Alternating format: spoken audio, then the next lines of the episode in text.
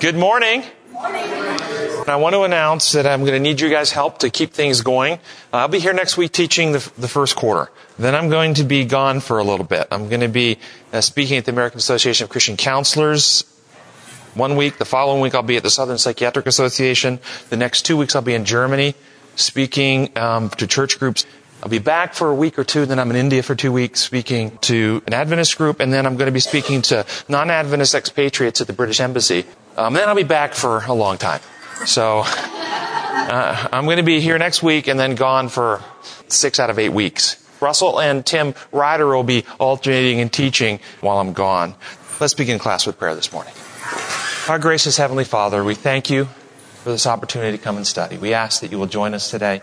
Our whole heart's goal is to come close to you, to know your presence, your will, your purpose, and that we might participate with you in your kingdom of love. We pray your holy name. Amen. Amen. We are doing our last uh, lesson, lesson 13 in our quarterly redemp- redemption in Romans, and the title this week is All the Rest is Commentary. If you look at Sabbath's lesson, the second paragraph, it states the following. What is the role of the law? Be it the whole Old Testament system or just the Ten Commandments in the area of salvation. Paul needed to define clearly what are the grounds upon which God accepts a person. And I thought, I want think about that. So let's, let's ask that question. What would you say are the grounds upon which God accepts a person? What are the grounds? Love. His heart. Is this a, is this a stumper? He accepts everyone. He accepts everyone. He has a heart of acceptance. Yes. Truth to his conscience. Truth to his conscience. Well, let me ask this question. What is it that makes a person unacceptable to God? Rebelliousness. She says rebelliousness. Rebelliousness. Um, and the corollary to that is how does our unacceptableness get changed into acceptance? Are we acceptable to God in rebelliousness and hardness of heart and evilness and sinfulness? Are we acceptable to Him in that condition? Yeah, I would argue we're always acceptable to God. It's just if we're rebellious, we're not choosing We the one, we're the ones who are changed and gone away, not Him. So would it be acceptable to God, who loves us, for us to remain in an attitude of rebellion where we don't want Him? Was that acceptable? That's, we can because no, but but we're the ones who have changed. He's still accepting us. Okay, he's saying that God's heart is for us. God's heart is open to us. God is forgiving. God is gracious. God is accepting. But if we remain in rebellion, we are turning our back on Him, and God can't accept that because it alienates us from Him. Okay. Other thoughts? Yes. It's my thought that God loves us. He loves us completely but it's not acceptable to him for us to be sick. Oh, I like what she said. She said God loves us completely, but it's not acceptable for, for, for to him for us to be sick. And I was going to say, as parents, you have children. When your children are sick, your children are still acceptable to you. But what about the sickness? Is it acceptable to you that your children stay sick? So, will you accept your children in sickness if you have the power to heal their sickness? Or you say, I can't accept to see them suffering. I can't accept it. I'm going to do something about it. Is that what, is that what this means? That God can't accept us in, in sin and in, in, in suffering and misery and a terminal condition in which we're slowly dying. And He wants to fix that. What reasons have you heard typically offered and given that we are unacceptable to God? And what reasons have you typically heard that makes us acceptable to Him? Or Obey Him. Obey, obedience to Him makes us acceptable, and disobedience makes us unacceptable. Okay? Uh, is there any any place in there where where our acceptance is contingent upon Christ's death? Anything along those lines? How do we fit that into our model? Because certainly we don't believe that we can uh, reconcile with God without Christ, do we? So how do we fit that in? Thoughts? Well, let's see some quotes here. This is out of uh, the fifth testimony, page 637. It says, After Adam and Eve had partaken of the forbidden fruit, they were filled with a sense of shame and terror. Think what's happening here. They took forbidden fruit, and what happened? They were filled with a sense of shame and terror. At, their, at first, their only thought was how to excuse their sin before God and escape the dreaded sentence of death. When the Lord inquired concerning their sin, Adam replied, laying the guilt partly upon God and partly upon his companion. The woman that thou gavest me bear, uh, to be with me, she gave me of the tree, and I did eat. The woman put the blame upon the serpent, saying, The serpent beguiled me, and I did eat. Why did you make the serpent? Why did you suffer him to come into Eden? These were the questions implied in her excuse for her sin, thus charging God with the responsibility of their fall. The spirit of self-justification originated in the father of lies and has been exhibited by all the sons and daughters of Adam. Confessions of this order are not inspired by the divine spirit and will not be acceptable to God. True repentance will lead man to bear his guilt himself and acknowledge it without deception and hypocrisy. So, what do you hear here? What, why is this type of confession not acceptable to God? Because it doesn't do anything to help. She said, it doesn't do anything to help what?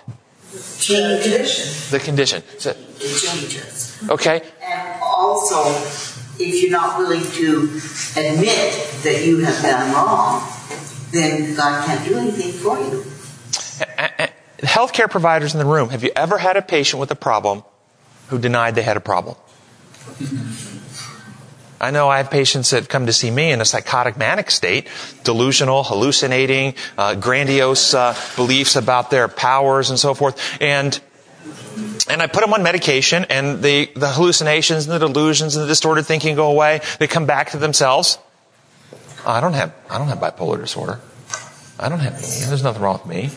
And so when they leave the hospital, stop their medicine. And what happens? Relapse back into psychosis. I've had patients that have done this three or four times before they finally admit, okay, I do have a problem. I do have a problem. Do we on earth today ever struggle with, well, you know, there's really nothing wrong with me? As a physician, can we accept our patients as long as they refuse treatment?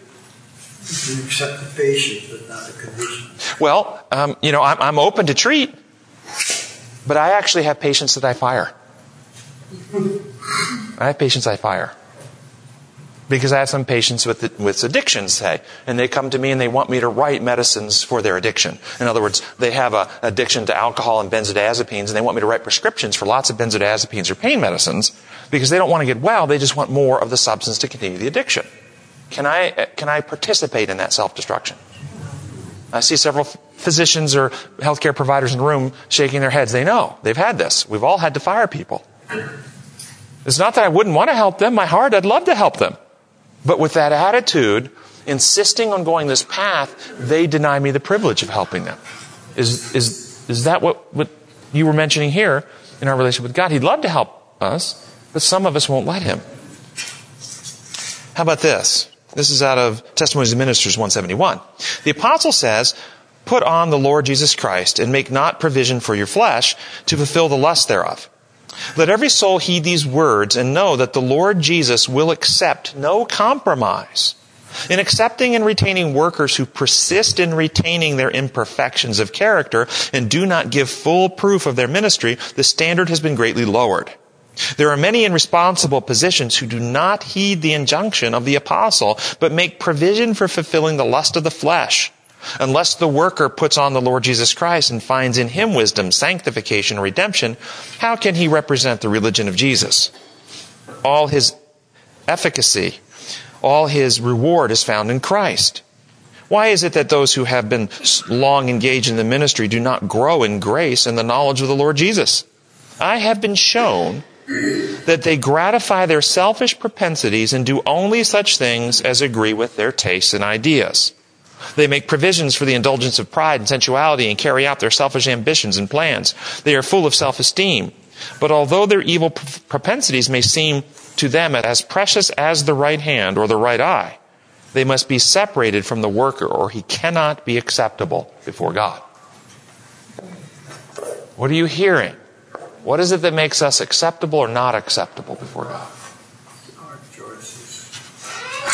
He says our choices. Attitude. She says teachable spirit. Could you say our very condition? Is, is, is acceptance with God something that is going on with God? Or is God basically saying, hey, here's the way life runs? And I'm willing, and I know because of Adam and Eve, all of you are born in a condition that is out of harmony with these principles, and if I don't help you, you will all die. So I'm going to make provision. I'm going to come and I'm going to put in place the means whereby you can move from this place that you're born to this place over here where you can have eternal life, health, happiness, where you can be back in harmony with the way life is designed to work. I can't change the way I've designed life. Life is built to run in one way. I can't change that. So, so therefore, I can't say you're acceptable over here in this condition in which things are all out of whack, when in fact that's just going to lead to your destruction. The only way you can be acceptable is when you're back in harmony with the principles that bring health and happiness in life. Is that what is that is that how you hear it? Or is it God's law has been broken, his his his uh, um, integrity has been offended, He's angry and wrathful because we had the audacity to rebel against his sovereign rule. And therefore, something needs to be done to assuage his anger and wrath so that he will accept us. She said, That's no good. That's no good. You're right. That is no good. Okay, this is out of um, Health Reformer, December 1, 1887. The apostle recognizes the importance of family relations and the powerful influence of the home. In his epistle, he enjoins certain rules upon families. He says of children, let them learn first to show piety at home and to requite their parents, for that is good and acceptable before God. Why is that good and acceptable before God? Why is it good for children to respect and honor their parents? Why is that good and eh, why is that acceptable? He's a parent. He's a parent. God's a parent. Parent, children, as they will look to God later on. She says children look to par- uh, parents in their early years as they will look to God later on. Another way to say that is parents stand in the place of God. Yeah, they do. There's no question. Is, is, is the way we treat our parents, does it have something to do with the type of character we're developing in our own hearts and minds? Yes. So is he actually saying back again, this is acceptable because when you honor your parents and you respect them, it leads to the development of a healthy character. It keeps you on a path that will result in your eternal healing. But if you're rebellious against your parent, now that doesn't mean you agree with everything your parents say or do. You may have parents that are not very healthy. But when you disagree, you can still do it in an honorable way. Isn't that true? Yeah. Respectful. A respectful way, yeah. So what makes us acceptable for God? Is it not our union with Christ and a transformation of character? What, another quote. Review and Herald, September 16, 1890. You can show to the world that there is power in the religion of Christ. How can we show that to the world? Jesus will help those who seek Him with all their hearts to overcome the world, the flesh, and the devil. When you follow the light, walking in the path of truth, you will reflect the rays of glory and be like a city set upon the hill that cannot be hid. When the books of remembrance shall be opened, your words, your deeds of love will be acceptable before God. Why will your deeds and words be acceptable before God? Because you've been healed. There you go. You notice what it said, you will have victory. You will live a life that is different than the life of the world. It's no longer about me, self first. It's a life in which we've been changed. We've died to self and we live a life where we love God and love others more than self. It's a transformation. He accepts the healed. Yeah. So what role then of the law? We read that question about the law. And the first question I have is there more than one type of law? Let's throw out there, when you hear the word law, how many types of law are there? Throw as many types out as you can think of. Ten Commandments. Okay, what else? Ceremonial. Ceremonial law. What else? Man's law. Okay, what else? Laws of health. Laws of health. Okay, which dietary law? Yes. What else? Nature. Laws of nature. Good. What else? Law of sin and death. Yeah. What? Any others? See, I, I, it's important we break this down because I, I'm going to point out to you in the scripture and how we read scripture, we often get these different laws confused when we read scripture. It leads to errors. Here's how I broke them down, and I think you pretty much hit them all. First, I broke down was universal principles. The law upon which life is built. Universal principles. Law of love, law of liberty, law of worship, law of, and then laws of health, laws of nature. These are principles upon which things run. Then there are written law. Written law. Written law by God, written law by man. What kind of written laws? Well, God, obviously we mentioned the Ten Commandments, written law.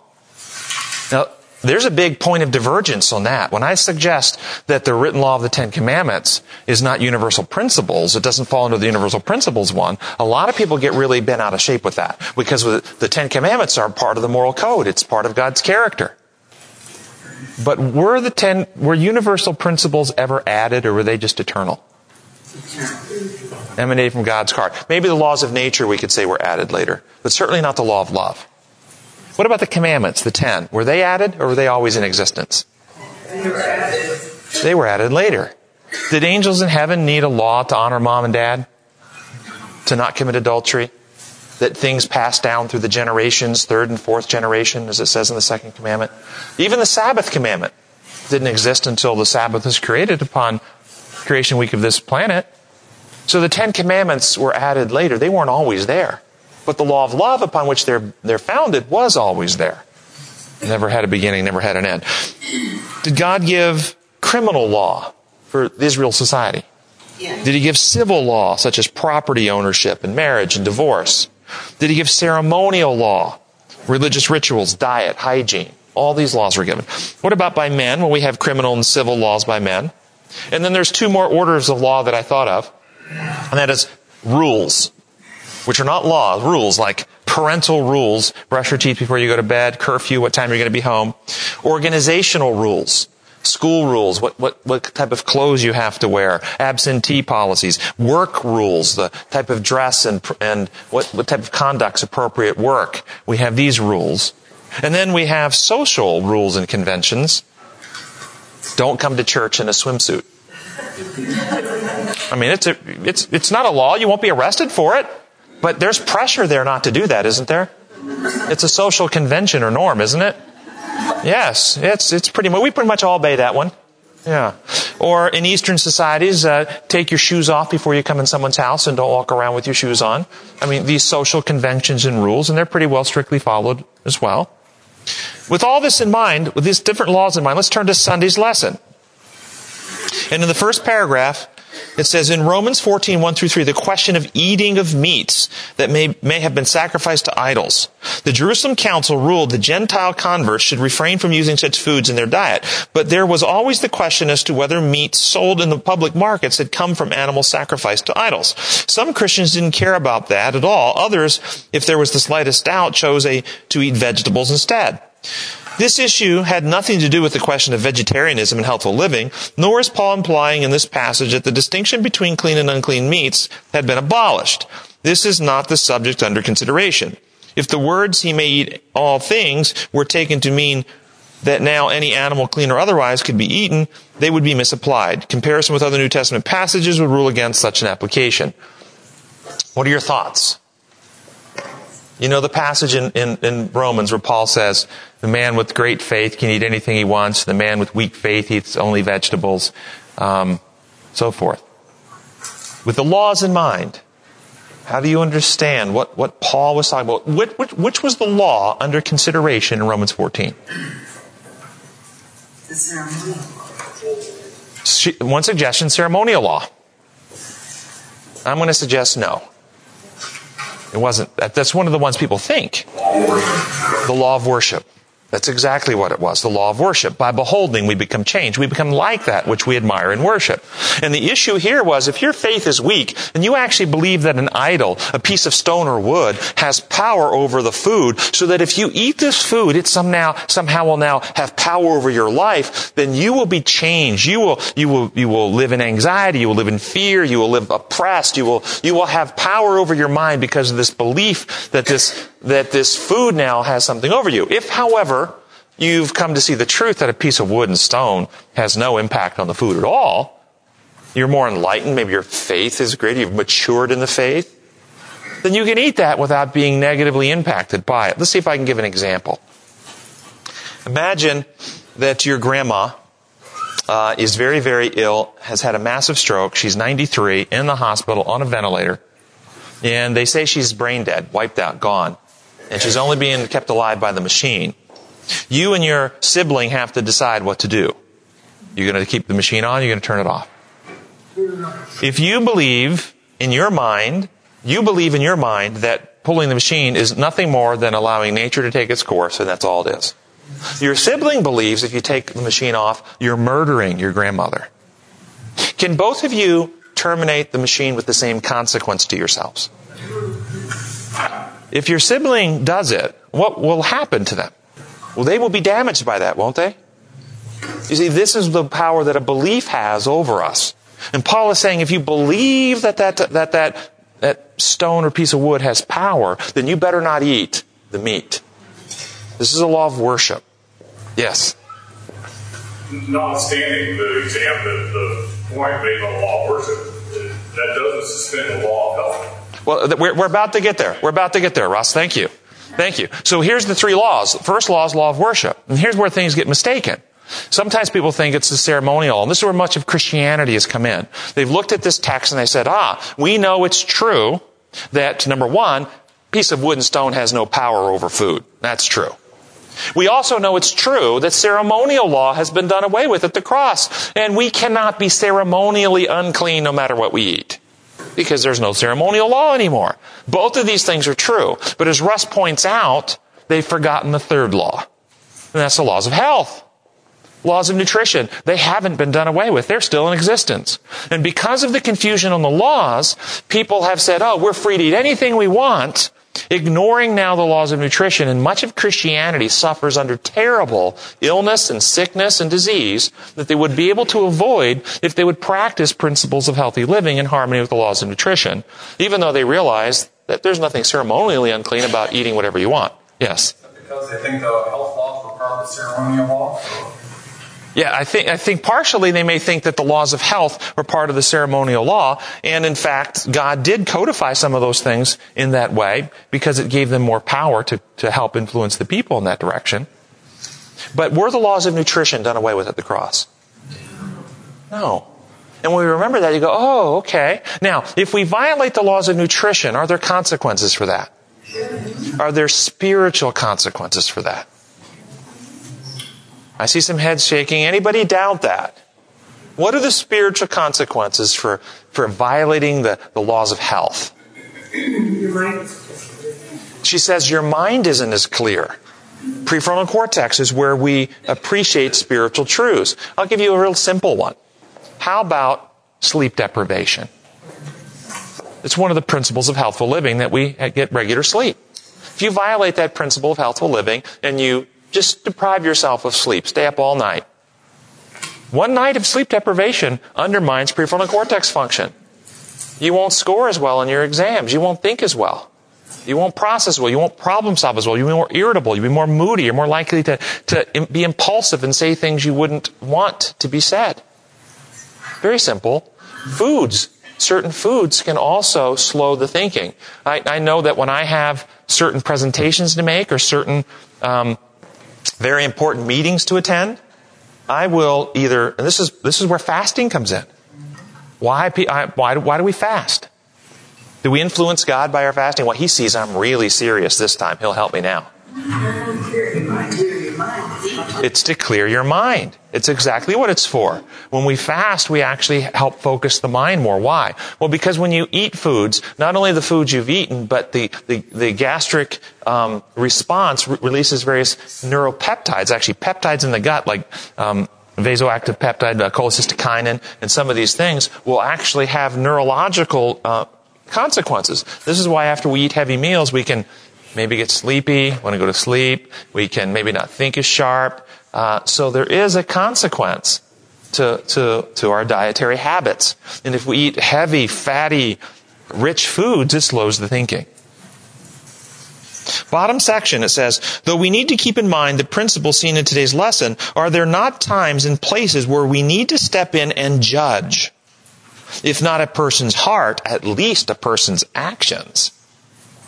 Are we to step back and say and do nothing in every situation? Isaiah 56:10 describes watchmen as dumb dogs they cannot bark. How can we know when, when to speak and when to keep silent? How do we strike the right balance here? Alrighty, dumb dogs. So, who should we be barking at today? Ourselves. No, seriously, serious question. When do we when do we know when to step in and judge? When can you can we draw any clear clear demarcations when it's right for us to judge and to speak and when it's not? Some of these you're going to go, well, that's obvious. How about when we're in positions of responsibility, such as parents raising their children?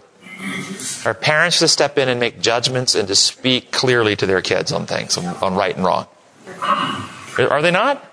Yes. Absolutely, yes. How about in healthcare practitioners treating a patient?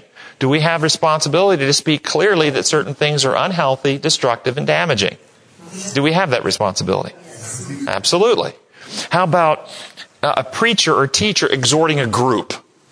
Is there room for exhortation about what's healthy and what's not healthy to speak clearly on such things? Yes. Okay, so all those are pretty clear.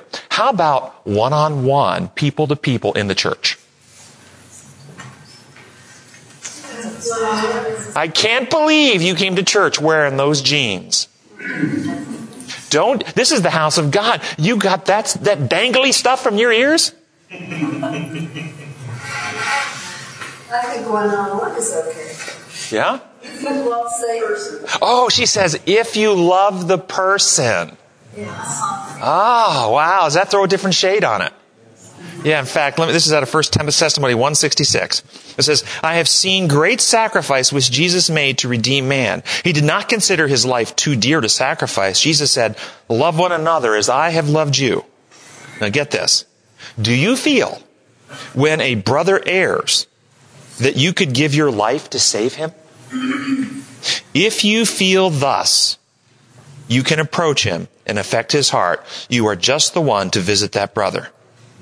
But it is lamentable fact that many who profess to be brethren are not willing to sacrifice any of their opinions or judgments to save a brother.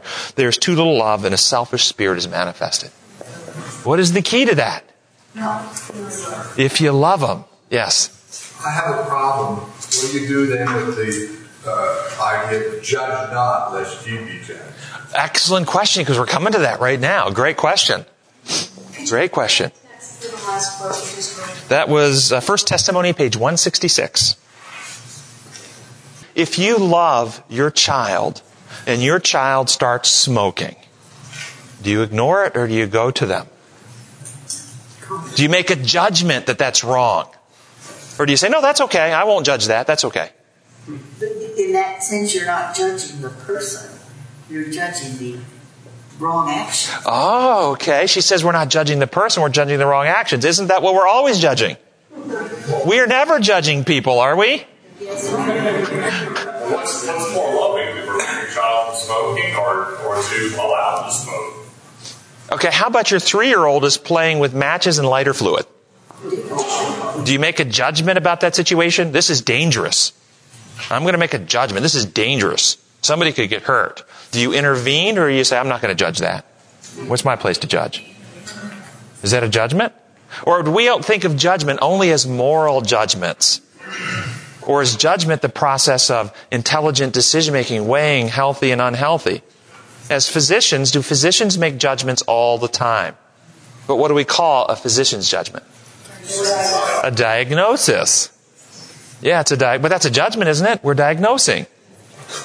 Should we diagnose situations, circumstances? If you see a brother in sin, what's the scripture say? Rebuke him. Love your neighbor as yourself. That's a, that's a Deuteronomy. So your brother in sin, rebuke him. Love your neighbor as yourself. It's exact words to go. Now, why is that the, the, the, the admonition? How is that loving? Just what we said. If you see a child, your child doing something, starting uh, something that's self-destructive, if you love the child, you don't just ignore it. They may ignore you. They may ignore the rebuke. They may rebel. But if you love them, I got to tell you, I learned this in, in dealing with people who are who have gotten themselves in relationships and gotten engaged to get married, and I judge that situation as that is a destructive relationship right there. That is going to be harmful. And if I love the person, if it's a friend of mine, if it's a family member of mine, somebody that's close to me, I don't do this to strangers. but if it's somebody that's close to me, I go to them and I will tell them once, just once, Here's why I think that's a wrong co- course. And I think this is what's going to happen. Here, the evidence is why I've come to this conclusion. And I advise you call off the wedding. Has that ever worked? Uh, no, it doesn't work. And I don't, I don't, I don't actually expect it to work then. I, I'm planting a seed because I know it's going to go wrong. I'm planting a seed so that when it does go wrong, they'll remember, hey, someone loved me enough to come to me and tell me. Yes we had somebody do that to our, marriage 25 years ago. told us that we, uh, we weren't right for each other because we were two different personalities. 25 years ago.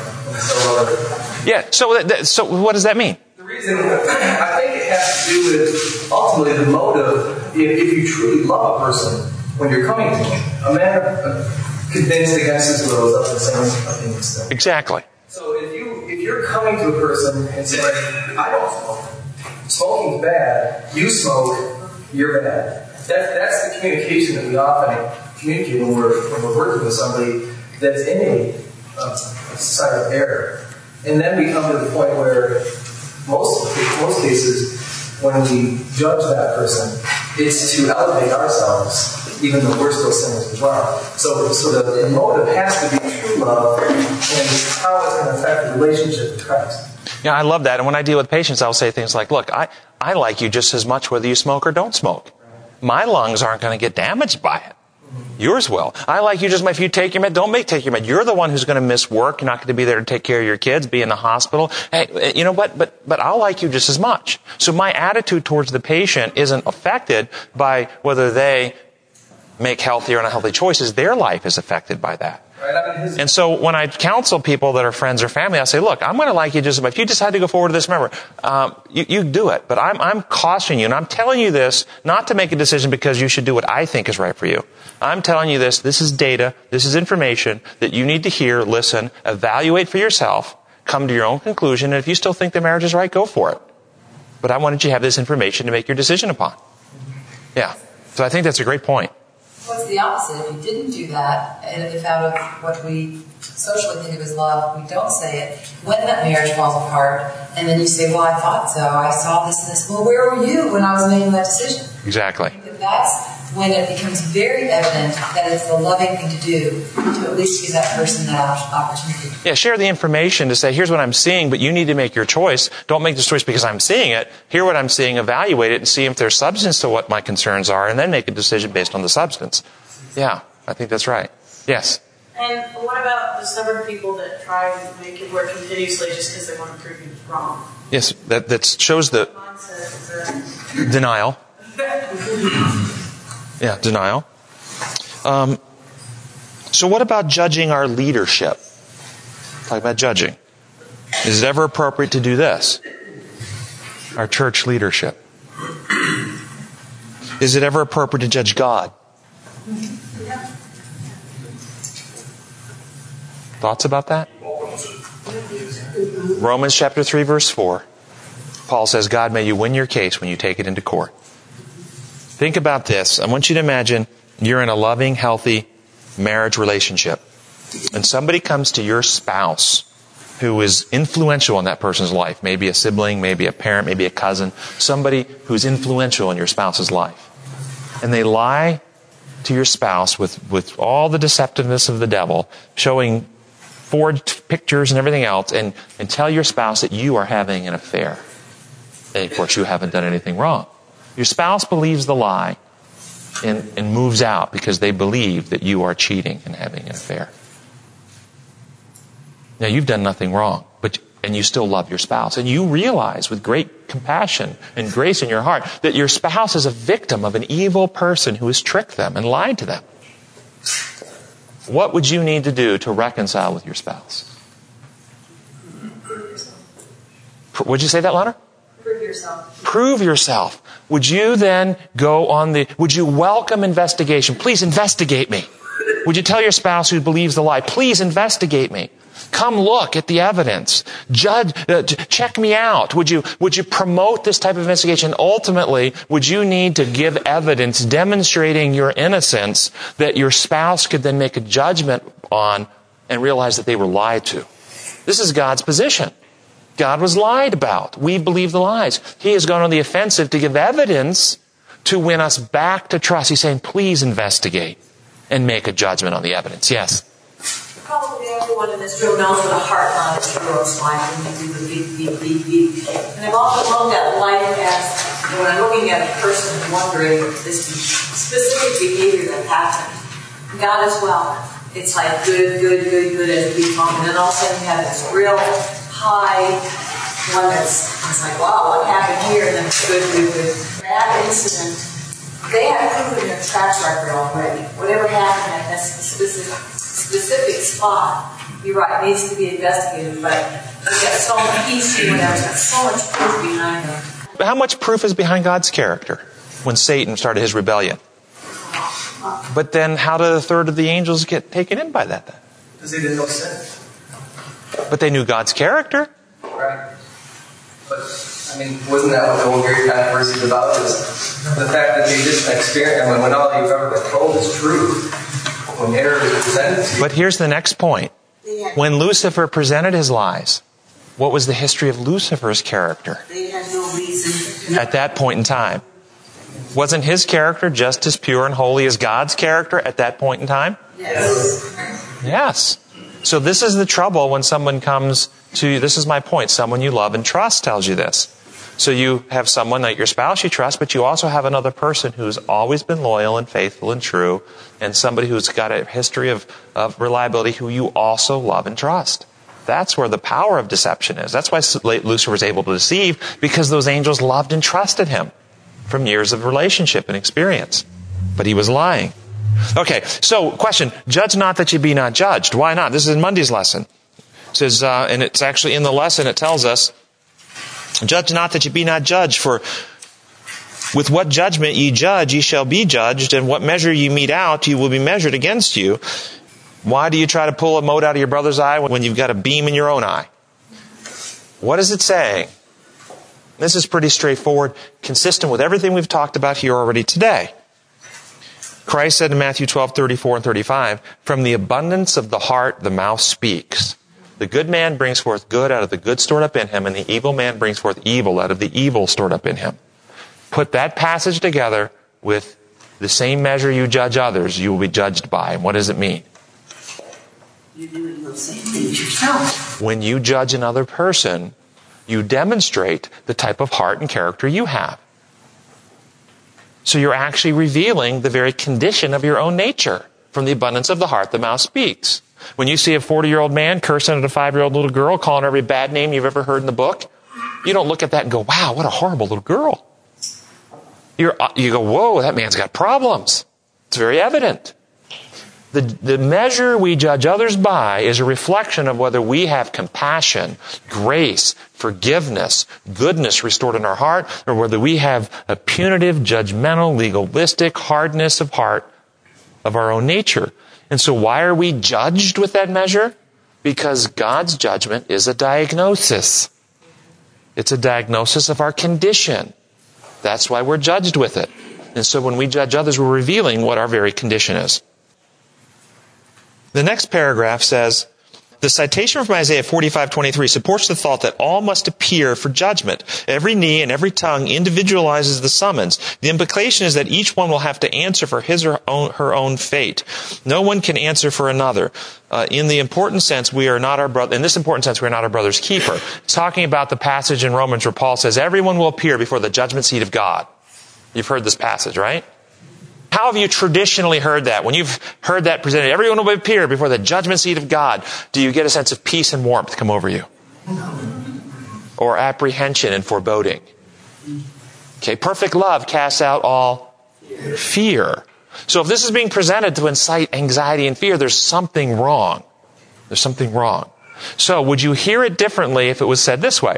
Everyone will, will appear before the diagnostic eye of God.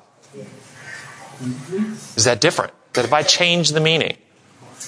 Or is that the same thing? Is it judging up to God. Is God's judgment a judicial enactment to weigh out the goods and the bads and decide how much punishment you deserve? Or is His judgment the diagnosis of your very condition? Which is it? Any evidence for that? Any evidence? Hosea 4:17. This is God speaking. Ephraim is joined to his idols. Leave him alone. Is that a judgment? It's a diagnosis. It's a judgment. Did God's diagnosis or judgment here cause Ephraim to be tied to his idols? No. Why is it that no one can answer for another, as the lesson says? Because each one of us are responsible for which condition we, our hearts develop. Last paragraph says a person should not be made to violate his or her own conscience, even if the conscience is overly sensitive. What do you think about that? I, the first question I have is can a conscience be overly sensitive? I just think a conscience can. I, I thought about that. Maybe I'm just overanalyzing. Sometimes I do that. Um, I, I was thinking that that the conscience itself is either healthy or unhealthy. And a healthy conscience cannot be overly sensitive.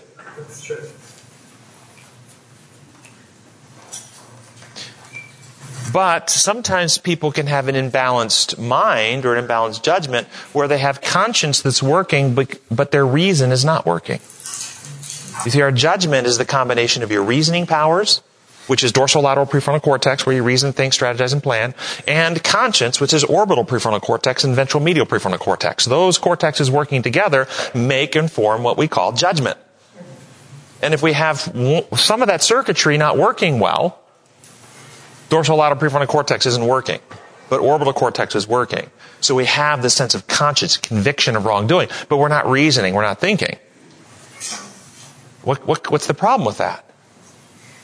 Well, if we have conscience and we feel a conviction of duty, that we don't reason out the evidence and truth, we can burn to death with the Branch Davidians in Waco. We can tie bombs on ourselves and blow people up in the name of our God. We can shoot abortion doctors and think we're righteous. We, these people are conscientious people, but they're not reasonable people. We can also do things like, uh, I'm going to conscientiously partake in the health message, and I'm going to eat eat only the right foods, even if it kills me. Yeah, and I've seen that literally. Yes. Their conscience maybe operate on their view of God out of fear or out of love. Excellent. She says, doesn't the conscience uh, operate on the view of God? Exactly. And this goes to, back to the law of worship. By beholding, we become changed. So our reason and our conscience are directly affected by the type of God we worship.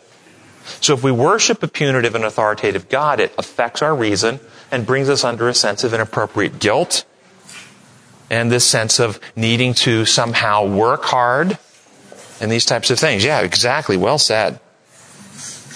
Would you say the conscience is the Holy Spirit working in? She says, with the conscience, the Holy Spirit working. I would say the conscience is the faculty through which the Holy Spirit brings conviction. Much like uh, your eye is the faculty which takes photons and turns it into neural energy and, and that, where you can see. But the eye is not the sun.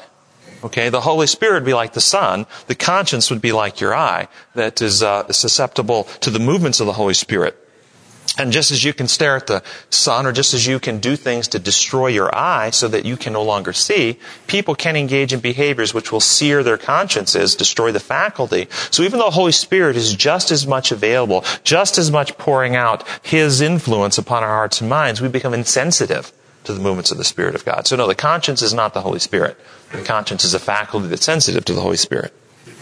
Wednesday's lesson says read, read Romans 14:5. One man considers one day more sacred than another, another man considers every day alike. Each one should be fully convinced in his own mind. The lesson asks if this passage applies to the fourth commandment, and they argue that it does not. What are your thoughts on that?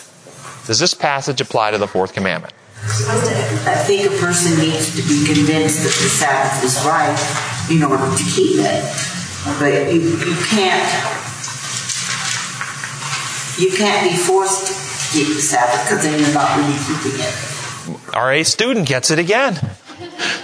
Yes. Yes, Margaret, this is exactly right. So question, is it is Christ important to our salvation? Yes. Does every person need to be fully persuaded in their mind about Christ? Yes. If a person is not fully persuaded in their mind about Christ, can Christ do them any good? No. So, is this passage really talking about which day we observe, or it's talking about that the Sabbath can do you no good until you're fully persuaded in your own mind? So that if you are doing it under sense of obligation, if you're avoiding work and not doing any of the stuff you're not supposed to do on the Sabbath, for the Right, that's rebellion, she says. This is what the Jews are doing. They wanted to be sure Christ was down off the cross so they could observe Sabbath of the God they just killed. And there's something wrong with that. Right? Something wrong with that. They were not fully persuaded in their own mind about the Sabbath. Well, how could that be? They, they were, they had the wrong day of the week? So when we think about being fully persuaded in our own mind about the Sabbath, what are the issues we need to be persuaded about? Obviously, one of them is we do have to have some knowledge about which day of the week is the Sabbath. That's pretty basic. That's pretty obvious. Every educated non-Adventist Christian theologian will tell you the scripture teaches the Sabbath is sunset Friday sunset Saturday. Every educated theologian for every other denomination admits that. But then they go on to say, but it, but by convention and tradition it was changed and now we worship. The Bible doesn't teach it, but tradition, a church teaches it. They all know that. Saturday, Sabbath, we know that we know the day of the week. Is that all we need to be convinced about to be fully persuaded in our own mind about this day? About its importance? No. The Jews knew that and they crucified the Lord of the Sabbath. So you can be a Sabbath observer and still be God's enemy. There's something more. What else do we need to be fully persuaded about in regard to Sabbath? The goodness of God. The goodness of God. How is that connected to Sabbath? See, because a person who goes to church on Sunday every week can say, I'm persuaded on the goodness of God. He is gracious. He is forgiving. He's loving. He's kind. I'm persuaded on that. How does that connect to Sabbath? Because the Sabbath itself is connected so much with all of the evidence that's been given by God. And it's a day when we can look at the evidence and, and worship Him just because of what we see. I, I, like what she's saying. She's saying the Sabbath is uh, connected with the evidence that God has given us to help us see His true character, and it's a day set aside where we can consider that evidence. Uh, I'm going to play the devil's advocate here for a minute, okay? So that means our Sunday keeping friends are forbidden from evaluating all the evidences God has given on Sunday. So they can set aside Sunday and still evaluate the same evidence. They can evaluate the same evidence. well, then, what's the point of the Sabbath? Other thoughts? Well, God created the Sabbath at the end of the creation week for that specific person, reason, that purpose. And it, it was a, just like he created light on the first day. You can't say, well, maybe he did it on the third or the fourth or the fifth. It, it was specifically created for us to be. Yes. Out of obedience and respect for God. Out of obedience and respect for God, yes. Uh, people who worship on any day can ponder the love of God. They can ponder uh, Him being a God of freedom. They can ponder the creation. They can ponder the nature. They can ponder everything that Sabbath keepers keep. The, the one thing they just miss is the unchanging nature of God. That God saves today, tomorrow, and, and the next day. So, yes, I, yes. if somebody knows that Sunday is something that's just a tradition of man, and Saturday is what God set up, and still chooses your tradition of man, doesn't that change the character? Character of the person? I think if their heart is rebellious, it could.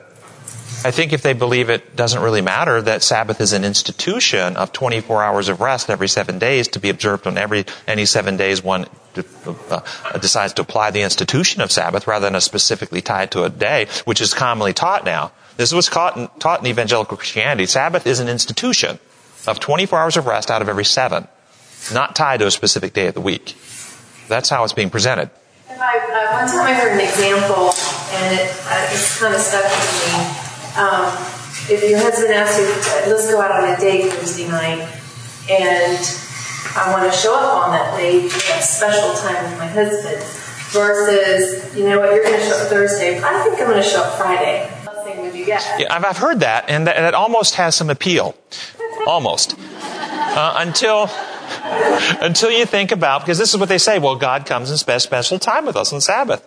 Until you read in Eden that God came and spent every day in the cool of the day with them. He came and spent personally time with them on every day of the week in the cool of the day. So, are we suggesting that God doesn't spend time with us the rest of the week and we're only going to spend time with?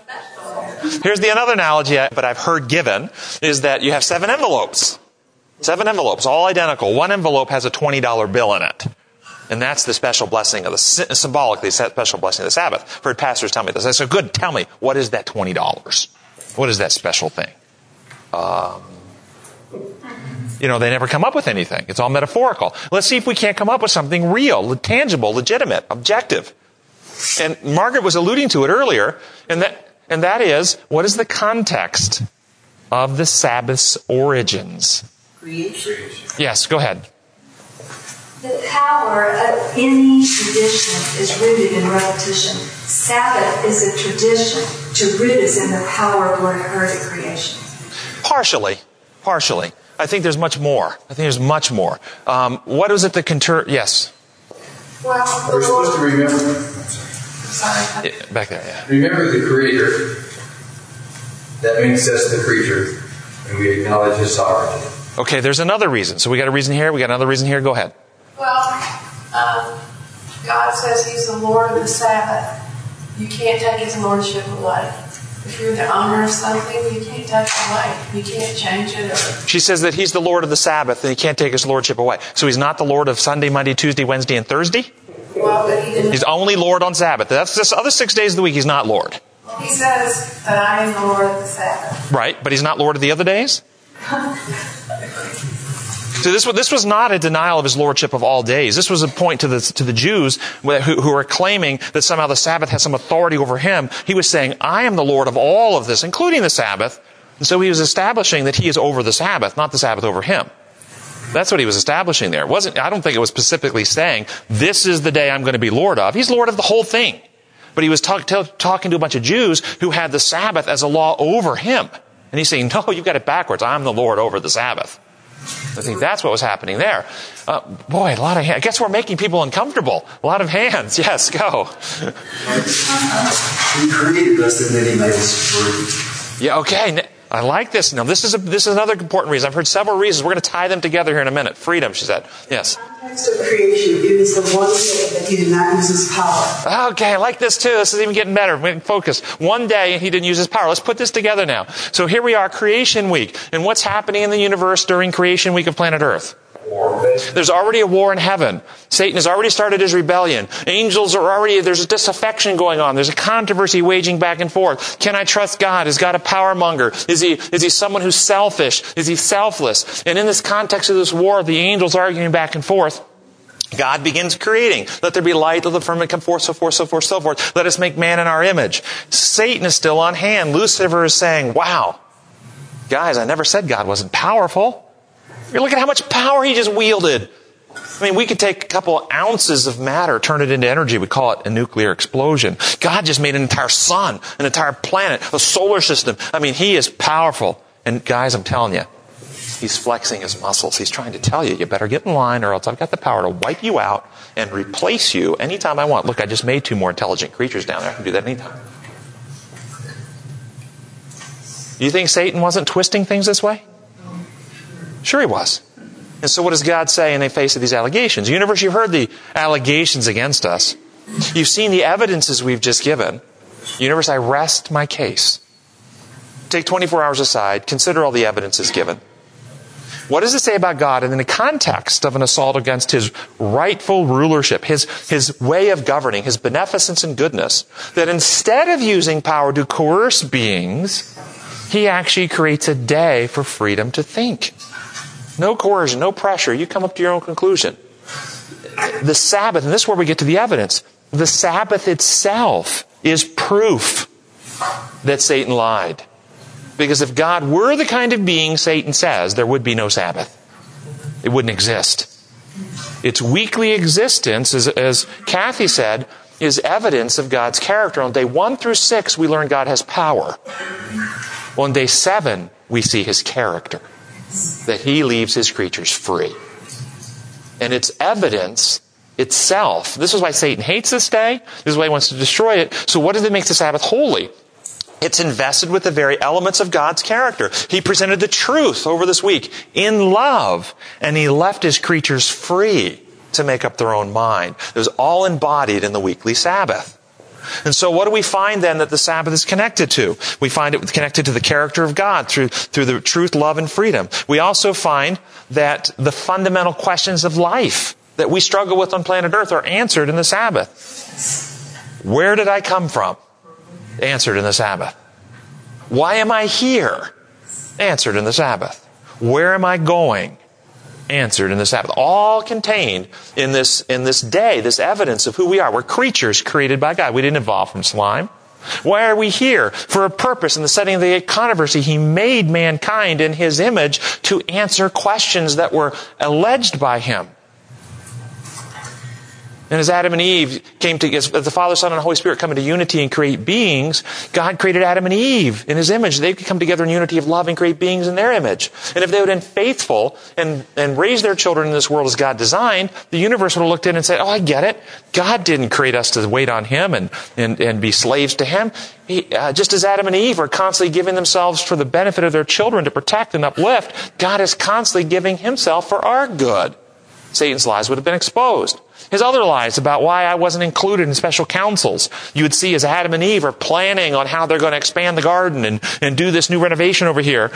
Why didn't they include the, the giraffe and the elephant and the donkey and the, and why, why didn't they include these animals in these discussions? Because Adam and Eve were selfish and power mongers or because these animals have nothing to offer to the conversation? It's a lesson. Why was Lucifer excluded from conversations that Michael was included in? Not because God is selfish, but because Lucifer had nothing to contribute to those conversations. All this was given. The Sabbath shows us all this. Rightly understood, it enlightens our mind and breaks through this darkness about God and His character. And it was also given to man as a protection to us, to our enlightenment, as evidence of God's true nature and character. And then, so do we need to be fully persuaded in our own mind on all of these things? Yes. Yes, everyone. If we just do it out of a sense of obligation like the Jews did, we miss all of this. And in fact, the Sabbath gets turned into a day of arbitrary um, obedience by an arbitrary God, and it becomes a, a thing that darkens our mind about God rather than something that enlightens Him. And then should we, should we call the Sabbath a delight? Should we be convinced so that the Sabbath is a joy? Each week we look forward to this day more than every day of the week.